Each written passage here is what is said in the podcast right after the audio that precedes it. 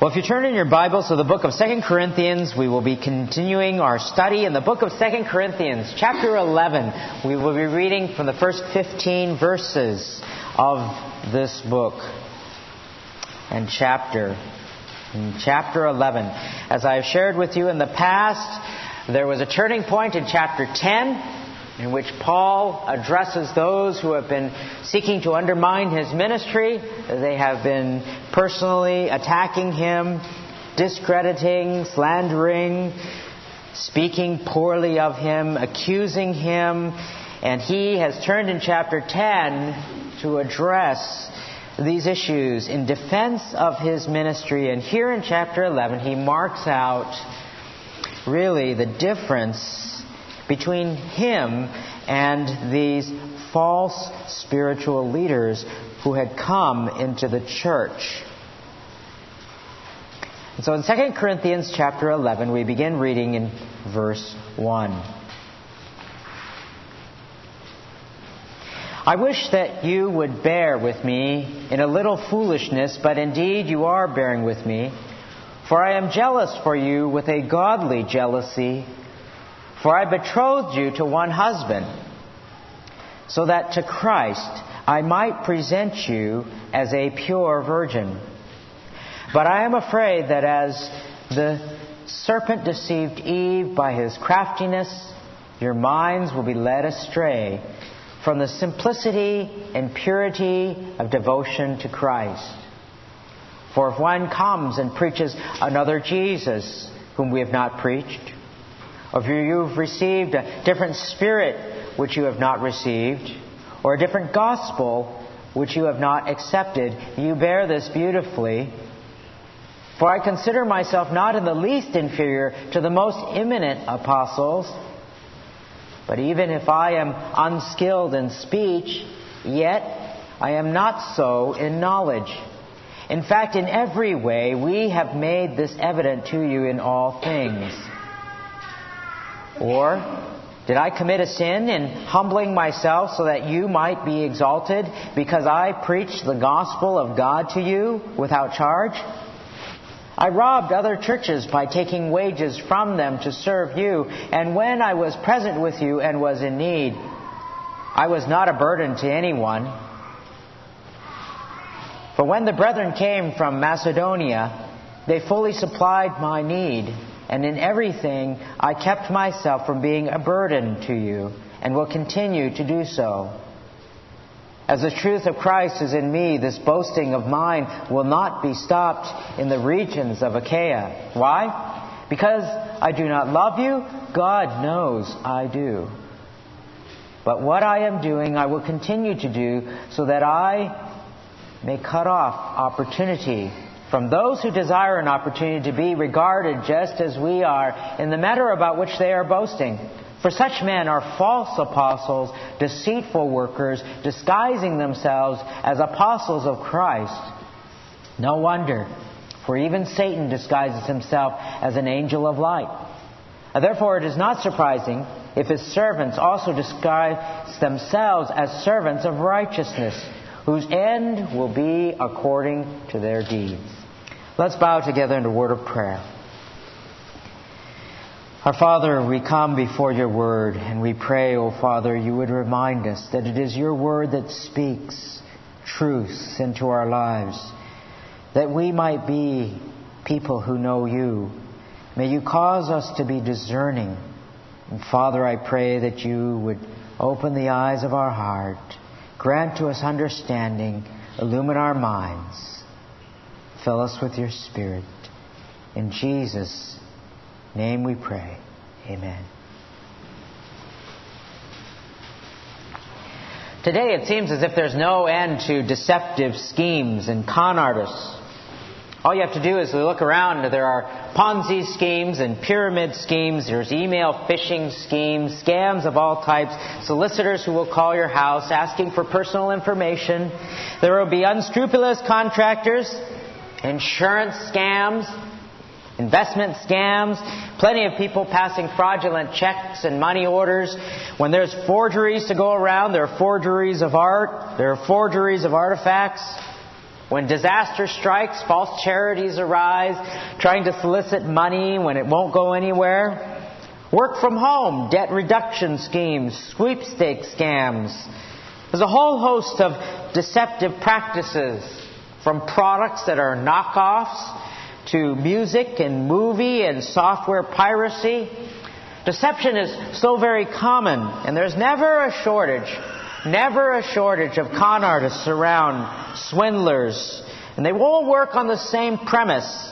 They all work on the same premise that something that is that they have or can do for you is supposedly genuine when really it's false. It's phony. False teachers go around in the church as well when people don't know the truth. When people don't know what the scriptures say. And they're deceived as well. In fact, a number of people, church leaders, are deceived because they do not know the Bible. In one survey I read recently, it stated almost 50% of professors now teach in some seminaries that there is no virgin birth and that the story was a myth just to make a point. A nationwide survey by George Barna recently reported that only 53% of church leaders believe that moral truth is absolute. 43% of church leaders doubt the existence of the Holy Spirit. And 19% of church leaders believe that Jesus sinned while alive. That's one out of every five in a recent survey. False teaching, false teachers, there's always been a danger to the church. And time and time again, the Bible reminds us and gives us a warning against being deceived, against being so gullible that you're duped into absorbing whatever is taught. And in this chapter, in the defense of his ministry, Paul draws a delineating stark contrast between him and a false teacher. He doesn't stoop to the level, as I shared with you last week, he doesn't stoop to the level of bragging about the same things that they were. They have big credentials, that they came and were able to speak well. He doesn't stoop to ad hominem attacks where he attacks them as people individually. He doesn't retaliate. They were accusing him of all sorts of things. You remember? They accused him of saying, well, you know what, when he writes a letter, he's real big. And when you see him, he's unimpressive. And when he talks, his speech is contemptible. Paul later on will write, he'll boast, all right, but he'll boast in his weaknesses. He'll boast in his suffering. He'll boast in the grace of God.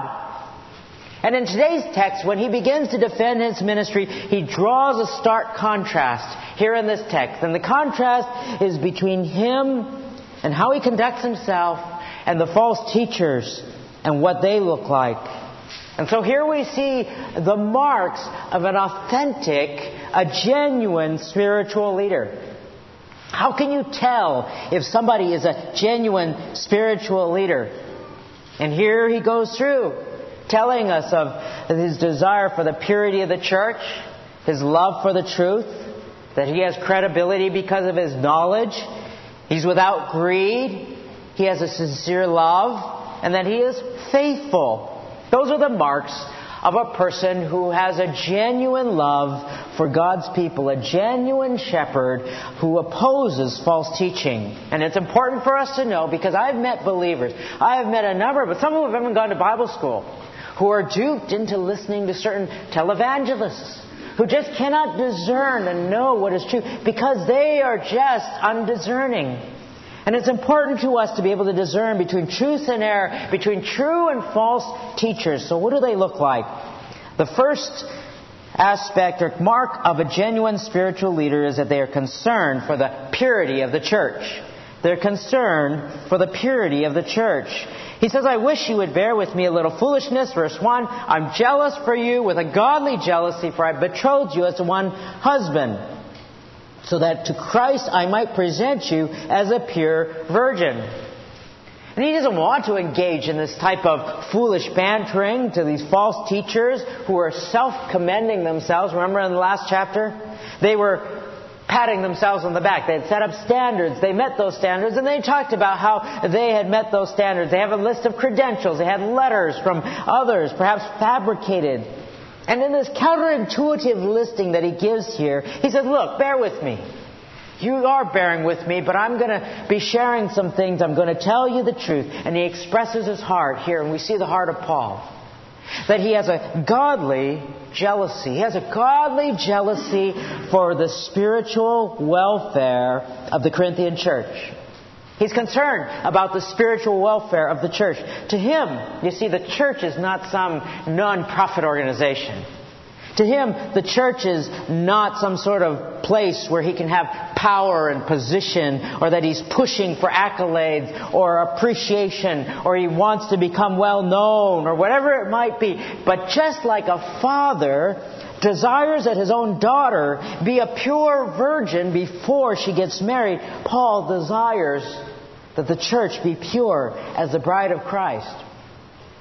You see, in biblical times, here's what it would happen. In that biblical times, young men and young women, often in their teenage years, early teens, they would be betrothed. They would be betrothed. Sometimes it was earlier on, they were pledged to some other young gal, but they were betrothed to another gal, a young woman. And during that betrothal period, which was generally one year, they were considered married, but they wouldn't consummate that marriage until the end of that year. And during that year, it would allow for the young man to establish a trade.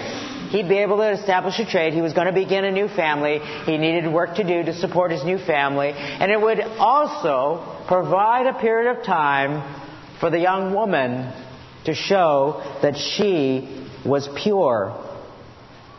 And it was the responsibility of the father.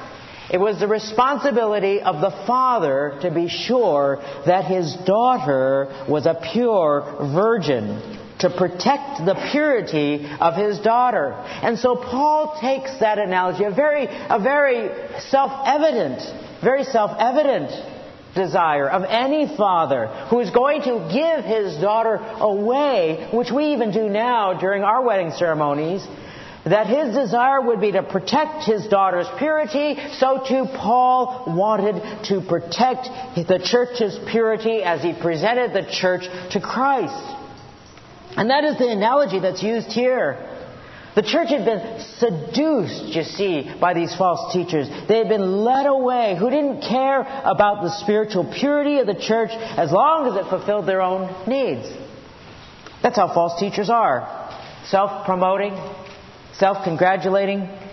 One of the characteristics of these false teachers was promoting immorality. If you look in chapter 12, verse 21, later on, he says, I am afraid that when I come again, my God may humiliate me before you, and I may mourn over many of those who have sinned in the past and not repented of the impurity, immorality, and sensuality which they have practiced. This was perhaps potentially going on in the church. It's not just bad theology. When you have somebody who is a false spiritual teacher, it's not just bad theology. It is a corrupt moral life. Someone who's suffering spiritually, you see, the false teacher has no concern. They don't care if people aren't growing in the Lord. They're there because the church feeds whatever it is that they want. Their ego, their power, their power book, their, their pandering of their moral desires. That's how it is with false teachers. They don't care about the purity of the church. But a true, authentic spiritual leader is. How? By his concern for what is true. Verse 3. By his concern for the truth. I'm afraid that as the serpent deceived Eve, your minds will be led astray from the simplicity and purity of devotion to Christ. The reference is to Genesis 3 to Genesis 3 and the fall of mankind. If you turn in your Bibles to the book of Genesis, chapter 3, the very first book of the Bible, it tells us the account. And we begin reading in verse 6 of Genesis 3. Genesis 3, verse 6. It says there, a little bit early on,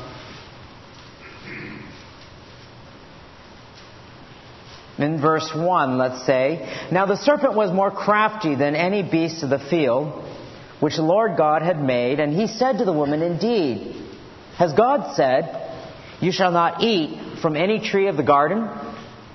The woman said to the serpent, For the fruit of the trees of the garden we may eat, but from the fruit of the tree which is in the middle of the garden, God has said, You shall not eat from it or touch it, or you will die. The serpent said to the woman, You surely will not die. For God knows that in the day you eat from it, your eyes will be opened, and you will be like God, knowing good and evil. When the woman saw that the tree was desirable to make one wise, she took from its fruit and ate, and she gave also to her husband with her, and he ate. She was enticed by the serpent. The fruit appealed to her eyes and to her desires. She was deceived. She disobeyed God and led herself and her husband into sin and plunged the world into sin.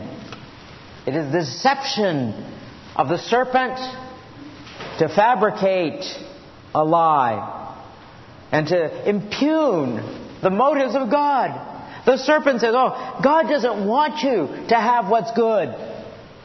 God doesn't want you to have what is good. And you know what? Has God truly questioning God, questioning not only God and what He said, but questioning the motives of God. And the woman was deceived. And Paul's concern for these Corinthians that they would be led astray, just like the event that happened that plunged the world into sin. False teachers will present something enticing. They'll present something new, a new fad, a new system, a new approach, something that is different than what is the straightforward understanding of the Word of God, questioning the goodness of God. And Satan has always tried to twist that which is true adding in things or slightly modifying things. We see this happening in other religious books in the world. In the Quran, for example, in Surah chapter 12, verse 11 to 20, it tells about the story of Joseph. Remember the Joseph of many colors? It talks about that in the Quran. It says Joseph didn't go seeking his brothers up at Dothan. You remember when he was sent to go find your brothers, you know? He found his brothers. No, the story in the Quran says that what? His brothers, they already plotted his death. They persuaded Jacob to let him go, and they simply wanted to have him come for fun and sport, and they, they got him into their power. They threw him into a well, and it wasn't them who sold Joseph into slavery. No. There was some trader that came by who wanted to draw water from the well, and he found Joseph, and he sold him. And he sold him for a few dirhams rather than the substantial price of 20 shekels of silver. And then the Quran goes on in Surah chapter 12, verse 36, to say that Joseph tried to convert two youths, the baker and the butler, to Islam, away from idolatry.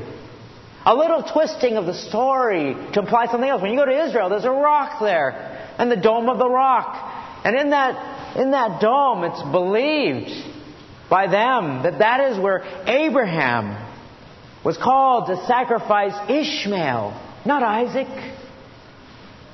In the Book of Mormon, according to Alma 7:12, Jesus was born at Jerusalem, not Bethlehem. Or in Mormonism, yes, they believe that Jesus existed and Satan existed, yes, but they don't believe that they're enemies in terms of how they began. They began as brothers, they say. Satan has always tried to take what is true and twist it slightly so that it becomes condemning, deceptive, and false. And the false teachers are the same. These men had infiltrated the church. They'd come in and brought in false ideas, false teaching. Now, these weren't the Judaizers that had come in, for instance, to Galatia. None likely of that. They weren't quite the same. They, the Judaizers, remember, who came into Galatia that Paul writes to the Galatians about were legalists who wanted everybody to be circumcised and follow the Old Testament laws. These were likely Palestinian Jews. You know, they were, as I shared with you in 1221, they were, in a sense, encouraging licentiousness, encouraging immorality. But whoever these false teachers were, they diverted their attention, the church's attention, away from its main purpose and its main, main focus, which was the simplicity of the love for Christ, simplicity and purity of devotion to Christ. How? By preaching another Jesus, another Spirit, another gospel, a false Jesus. And you'll find that is characteristic of all cults. They'll often attack three areas, two or three areas. One is the authority of the Word of God. They'll always have another book. They'll always say that the Bible is in error. They'll have their own translation. They'll always attack the Word of God. And secondly, they'll attack the person of Jesus. The person of Jesus. Oh, they'll say he's an avatar. They'll say that he's Michael the archangel. They'll say that he's a great prophet. They'll say that he was a revolutionary, a guru, a reformer. They'll say that he was a spirit being. All of these things, many other religions characterize Jesus as someone other than the Son of God, God Himself the second member of the Trinity who came in the flesh to die for your sins and mine as an atonement on the cross. There's always a different type of Jesus. There's always a different spirit, a demonic spirit behind false teaching, and another gospel. Another area that cults will always attack is the way of salvation. The way of salvation. Not only the Word of God, but the person of Christ and how a person is saved. Because, as has been said before, there's only really two religions in the world. One religion, which is all of the world's religion, a religion of works, righteousness, that you become good by doing good things. You become righteous before God by following a set of rules. And then you gain that righteousness and you gain entrance into heaven. Christianity, on the other hand, offers faith and salvation as a gift of God. And that one, when one receives Christ, they desire to do that which is good, desire to do what is right. Salvation is by grace. And for Christians, the emphasis is not on all that we have to do, but on loving God, devoting ourselves to God, giving ourselves as a living sacrifice to Him. How much God has poured into your life, we give back to God because of all that Christ has done. There are many things that woo us as Christians away from the simplicity of devotion to Christ. Many good things, many activities or events, or sometimes ministry, whatever it may be, it's an idol in the heart. When the simplicity of our devotion to Christ has been superseded by something else that we would say, you know what, I'd rather do that than go and be with God. I'd rather do that. I don't have time. I don't have time for God. I don't have time to study or read the Word of God. I don't think those things are as important, as desirable for me. And there's an idol in the heart, and the question is, what are you going to do about that idol? Whatever it may be. Maybe it's success or activities, achievements, whatever it may be. Maybe it's work or possessions. What are we going to do about that idol? The lie that Eve was told? The lie that Eve was told was, you know what? God has held back something from you.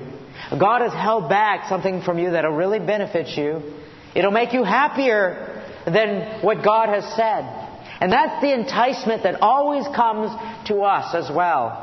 That something other than God will satisfy your heart's desire more than God will. More than God will. That sitting in the presence of God, I don't have time for that because there's all these other things I'd rather do. I'd rather go be entertained or have fun or whatever it may be, rather than speak with God. And Paul's concern for them as a genuine leader was not what these false teachers were promulgating. His concern was that they be pure, like a father to his daughter, and secondly, that they would live in what was true. Not another Jesus, not another gospel, not another spirit. The highest priority was to be God. Not only was a genuine spiritual leader those things, but he lists out four other aspects that characterize a true, authentic, credible leader. And that is that they come with knowledge. They come with knowledge. He says, Where I consider myself not in the least inferior to the most eminent apostles. Now, some say, well, is he comparing himself to the 12 apostles here? The answer is, it could be, but likely not. It's likely as he is having the tone within this whole chapter, that of sort of a facetious or a sarcasm that comes. The most eminent apostles probably refers to these false teachers. I don't consider myself in the least inferior to those big shots over there, but even if I am unskilled in speech, I know what I'm talking about. Remember what he was saying before? He wasn't, he wasn't somebody who was good in speaking, public speaking. He was unskilled. In fact, that carries the meaning of somebody who is a layman. That word carries the meaning of somebody who is untrained or unskilled or an amateur and not eloquent, not a good orator. In fact, that word from there, unskilled, comes from the Greek word idiotes, from which we get the word idiot. Even if I talk like an idiot, I know what I'm talking about, he's saying. I know what I am saying. It's not inferior in knowledge, and knowledge of what is true. Knowledge of what is true he wasn't making stuff up. This was stuff that was true. And authentic teachers will major on the Word of God, what the Word of God teaches. Just like 2 Timothy 2.15 says, Be diligent to present yourselves approved unto God, a workman who does not need to be ashamed, correctly handling what? The Word of truth. And that is why it takes so long for those who are Sunday school teachers and pastors and teachers of the Word of God to spend tremendous amounts of time studying and studying so that they can divide the Word of God rightly. But there's been a trend, I don't know if you know, past 20 years or so, a trend for some churches not to encourage training for those who would be spiritual leaders. And you could just go and do it and preach whatever you, or be in the church because what? Seminaries or Bible schools, they'll corrupt you. That's the sentiment. They'll take you and they'll twist you around. And it's true, some of them will. The more liberal ones will. But pursuing the knowledge of God, learning how to divide the word correctly is an important aspect of one who will be a spiritual leader. You would never go to a doctor who said, you know what? It's just too expensive. It costs hundreds of thousands of dollars to go to medical school. It takes too much time and really isn't necessary. You do what I did. $300 online. You can go to this website and download your own diploma. I had a friend, you know. Well, I, I haven't talked to them in years. I know someone. Let's put it that way. I know someone who, they had a friend who wanted to get married. So they went online and downloaded an ordination certificate so they could be authorized to do this wedding. And I was appalled. That doesn't qualify anybody. Learning the Word of God is essential for someone who's going to be teaching and an authentic spiritual leader. You see, some are afraid of knowledge and learning. Oh, we don't want. Why? Because, oh, knowledge will puff you up. But as. Kent Hughes says, you cannot, you cannot be profoundly impacted by what you do not know. Ignorance is not bliss. That's why it's so important for a Christian. That's why it's important for you and I to take whatever opportunities we have, to take advantage of those opportunities to learn, those opportunities to grow, opportunities to read, so that you can be discerning and not gullible. Many people, though, are content with sort of shallow, superficial kind of stories or tidbits or whatever. They're not interested in learning and dissecting the Word of God for themselves so that their lives will be edified. They're not interested in doctrine or thinking deeply about subjects. They don't care or make an effort to learn. They don't know, and when they don't know, they're easily deceived.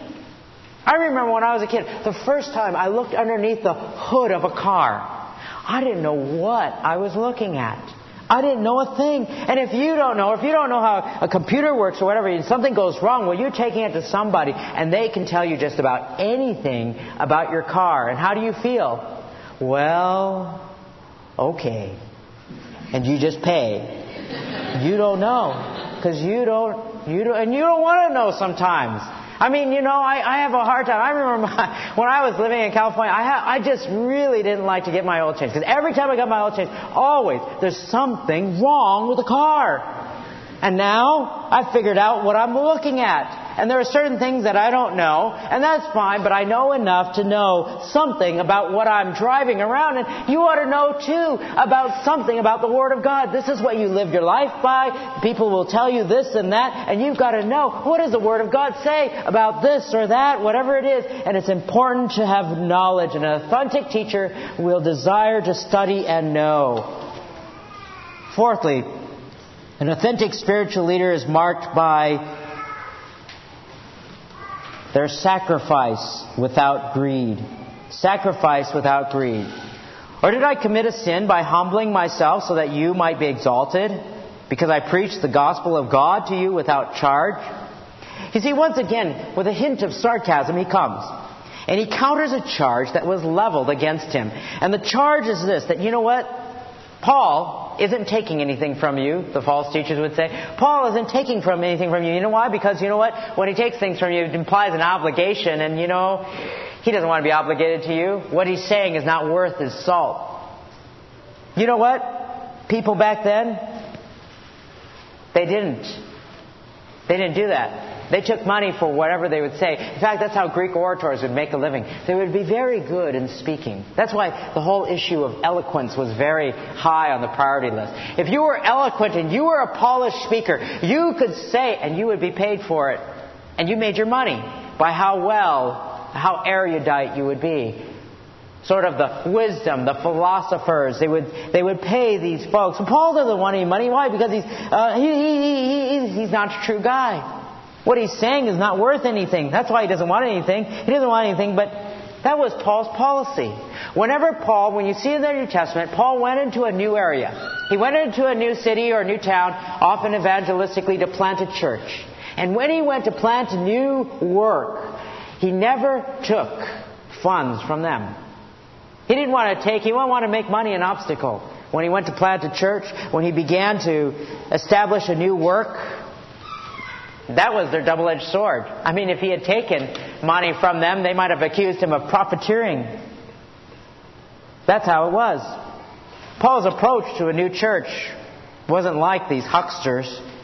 He didn't, mirror he metaphorically, though, robbed, so he says, metaphorically robbed and received gifts from established churches. Even if they didn't have much, he still received it from them, from the churches of Macedonia. We know from the past that we've studied that they were impoverished as well, but they gave generously. He did receive money from those who were established, but never from a newly established work. That was his policy in establishing new work. And he says even to the church at Ephesus in Acts chapter 20 when the, when the elders gathered around, when the elders gathered around and he was about to ship off, you know, and he gathered the elders and he said to them, I've coveted no one's silver or gold or clothes. You yourselves know how these hands ministered to my own needs and to the needs of the men who were with me. He said the same thing to the Thessalonian church. Nor did we eat, 3, 8, and 9, anyone's bread without paying for it, but with labor and hardship we kept working night and day so that we would not be a burden to any of you. Not because we do not have the right to this, but in order to offer ourselves as a model for you so that you would follow our example.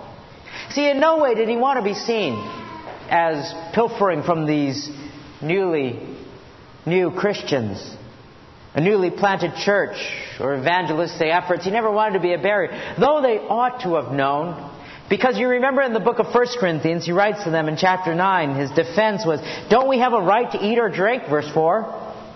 Don't we have the right to take along a believing wife? Or do only Barnabas and I have a right to refrain from working? Who at any time serves as a soldier at his own expense? Who plants a vineyard and does not eat the fruit of it? Who tends a flock and does not use the milk of the flock? And he goes on to say, It is written in the law of Moses, you should not muzzle the ox while he is threshing. They ought to have known not to be deceived by these false teachers who would say, you know what, he's not taking payment. Why? Because he's not worth his salt. They should have known better. Whether it's a soldier or a farmer, he's entitled to it, but he didn't take it because why? He loved them. You know, today's televangelists or today's TV preachers, a major part of their teaching is the prosperity gospel. Health, wealth, prosperity gospel preachers major on the material, but a genuine teacher desires that the purity of the church be maintained through the truth. And he speaks with knowledge and he's not filled with greed. And fifthly, he loves them. He loves the church. As the truth of Christ is in me, the boasting of mine will not be stopped. Why? I do not love you? God knows I do. He's going to continue to speak the truth in love. He's going to continue to mention within the regions of Achaia, implying that perhaps these false teachers had spread their undermining slander against Paul in all other regions as well. He was going to continue to tell them that this is what he was going to do. He was going to, as Paul tells Timothy, preach the word, be ready in season and out of season. For a time will come, it says, when they will not endure sound doctrine, but wanting to have their ears tickled, they will accumulate for themselves teachers in accordance to their own desires, and will turn away their ears from the truth, and will turn aside to myth. The false teachers had trickled the ears, perhaps, of the Corinthians enough to deceive them. But Paul was intent. He was going to tell them what's true. He was going to speak the truth. Why? Because he loved them. He wanted them to know. He didn't say, well, that's the way you are. That's the way you want to be. I brush the dust off my feet and boom, you're out of the door. He didn't say that at all. But an authentic, genuine spiritual teacher cares and loves the church. And lastly, an authentic spiritual teacher is faithful. Verse 12. I'm doing what I'm doing, I will continue to do. And he goes on that I may cut off the opportunity from those who desire an opportunity to be regarded just as we are in the matter about which we are boasting. In other words, he's not going to change. He's not going to change. What he's going to do instead is what? He's going to be faithful. Because what he does differentiates him from one who is a false teacher. He's not greedy. He cares. He continues to teach the truth. He desires the purity of the church. He does it without creed. It differentiates him from the world. False teachers, though, they wanted prominence. They wanted an opportunity, it says, to be regarded. Maybe that fame. Maybe that influence. Maybe that was their motive that they had. The characteristics of false teachers today is the same, you see cults, churches, there's always a man on top, and many times what characterizes a cult as a cult, some of the things are that they're very authoritarian. Whatever the leader says, that's what's going to happen all the time. They're dictatorial, they're domineering, they're interested in being known. They're not interested in dividing the Word of God correctly. They often hold very stifling amounts of power Again, it's not bad beliefs or bad theology only, but they have an immoral life. They're prideful and controlling and self centered. Why? Because of the disguise they put on. They put on disguise, and that is the last point here. What's their disguise? That they disguise themselves as messengers and servants of Jesus. Messengers and servants of Jesus. You see, it says in verse 13, these men are false apostles. No wonder, disguising themselves as apostles of Christ. No wonder, even Satan disguises himself as an angel of light. The word for apostles, pseudo-apostolos, only appears here. Probably coined by Paul. These are spiritual charlatans. These are spiritual hucksters. People parade themselves around. Know, it's interesting. David Pinn, a Spanish-speaking preacher writes, quote, Today's witches, today's witches are not women with a pimple on their nose and only a few teeth, nor do they have a disagreeable voice and a sneer. On the contrary, in my country, a Hispanic country, for example, modern witches are blonde, speak softly, are nice, and even talk about God.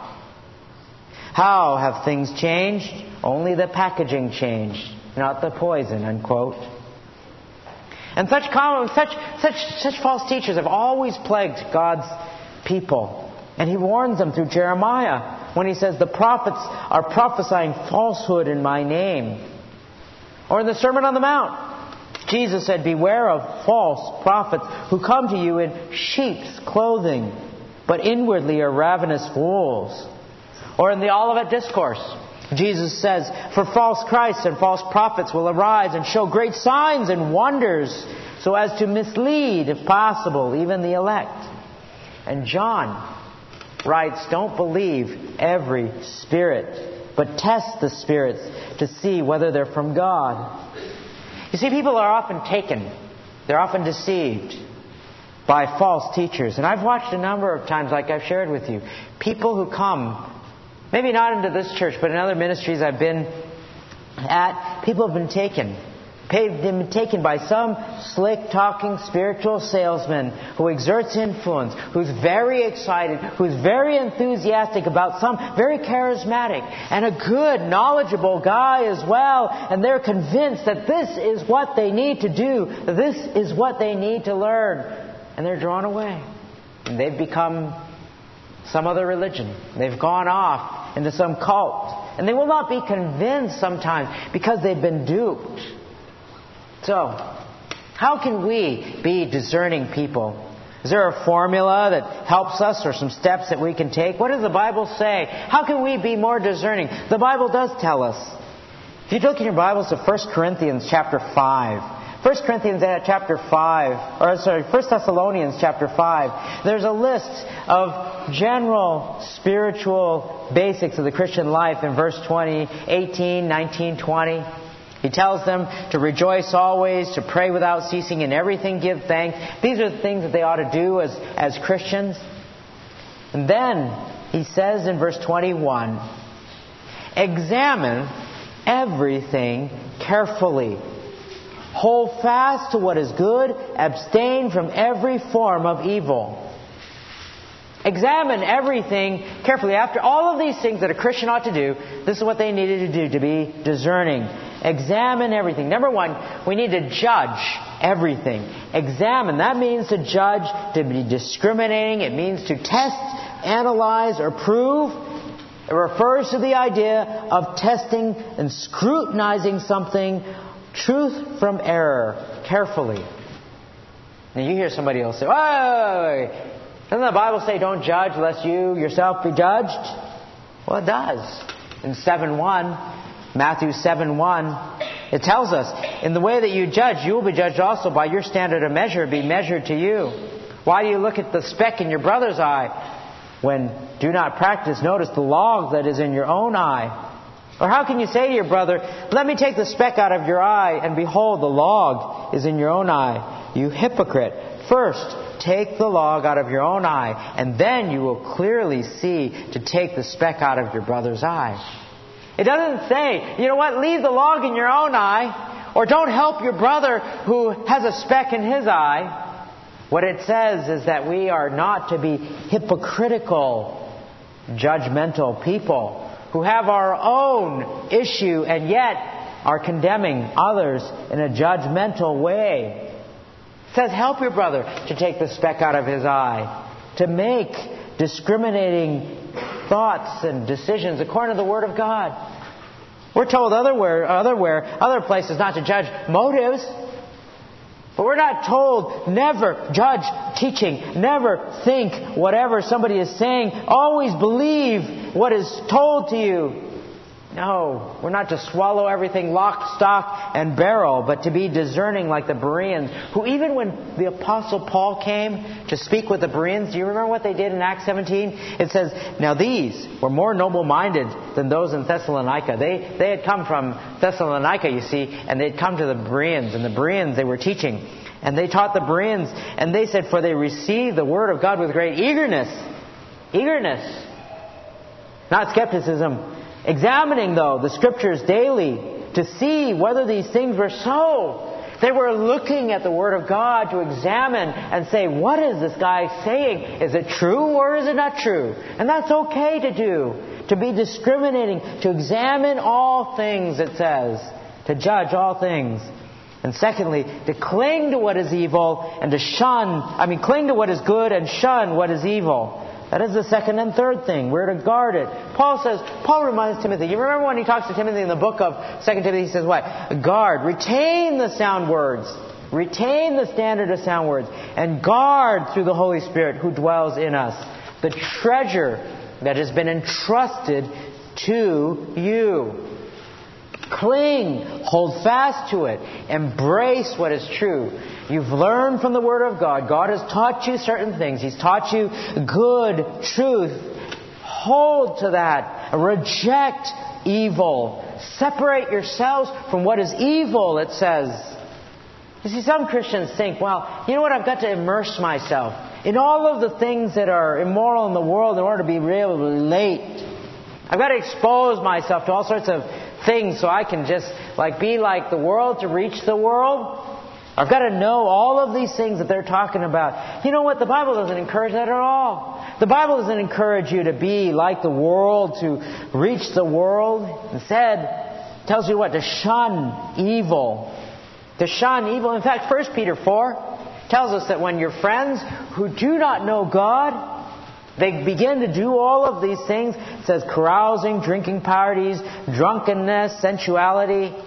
In other words, in verse 4, it says in all of this, they are surprised that you do not run with them into the same excesses of dissipation. And what do they do? They'll malign you. They will have to give an account of him who is ready to judge the living and the dead. We're to shun evil and to embrace and to guard what is true. Be in discriminating, thinking, and people who are discerning. People who don't know you will be surprised. And what makes you attractive is how different you are. The life that you live that is different. The attitudes that you carry.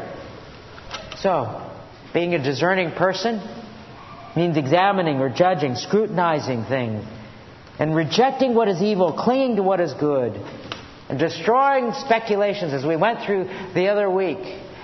Taking every thought captive to the obedience of Christ. Saying, is this biblical? We as believers are not to be gullible, but to recognize, you know what? The difference between a true teacher and leader and a false one is the fact that they care about the purity and the truth. The fact that they seek after what is the knowledge of God. The fact that they don't, aren't greedy. The fact that they love the church, love the people, and they're faithful at what they do, differentiating themselves from those who are false. And my prayer is that you will be discerning, thinking people, and thinking and understanding what is true because God desires that we not be deceived by falsehood, that Satan so often panders through various means in our lives. Let's pray. Our God in heaven, we give you thanks for your word. And Father, so often we can be distracted from the simplicity of devotion to your Son. Father, I pray that we might devote ourselves, but that we might be workmen who do not need to be ashamed, who can correctly handle the word of truth, who desire to study your word, who love your word, who love the truth, so that we, O oh Father, might be people who walk in your way, and parents who teach their children the way of the Lord. May we be faithful, for we, O oh Father, have been blessed, so blessed by you with the truth of your word. In Jesus' name, amen.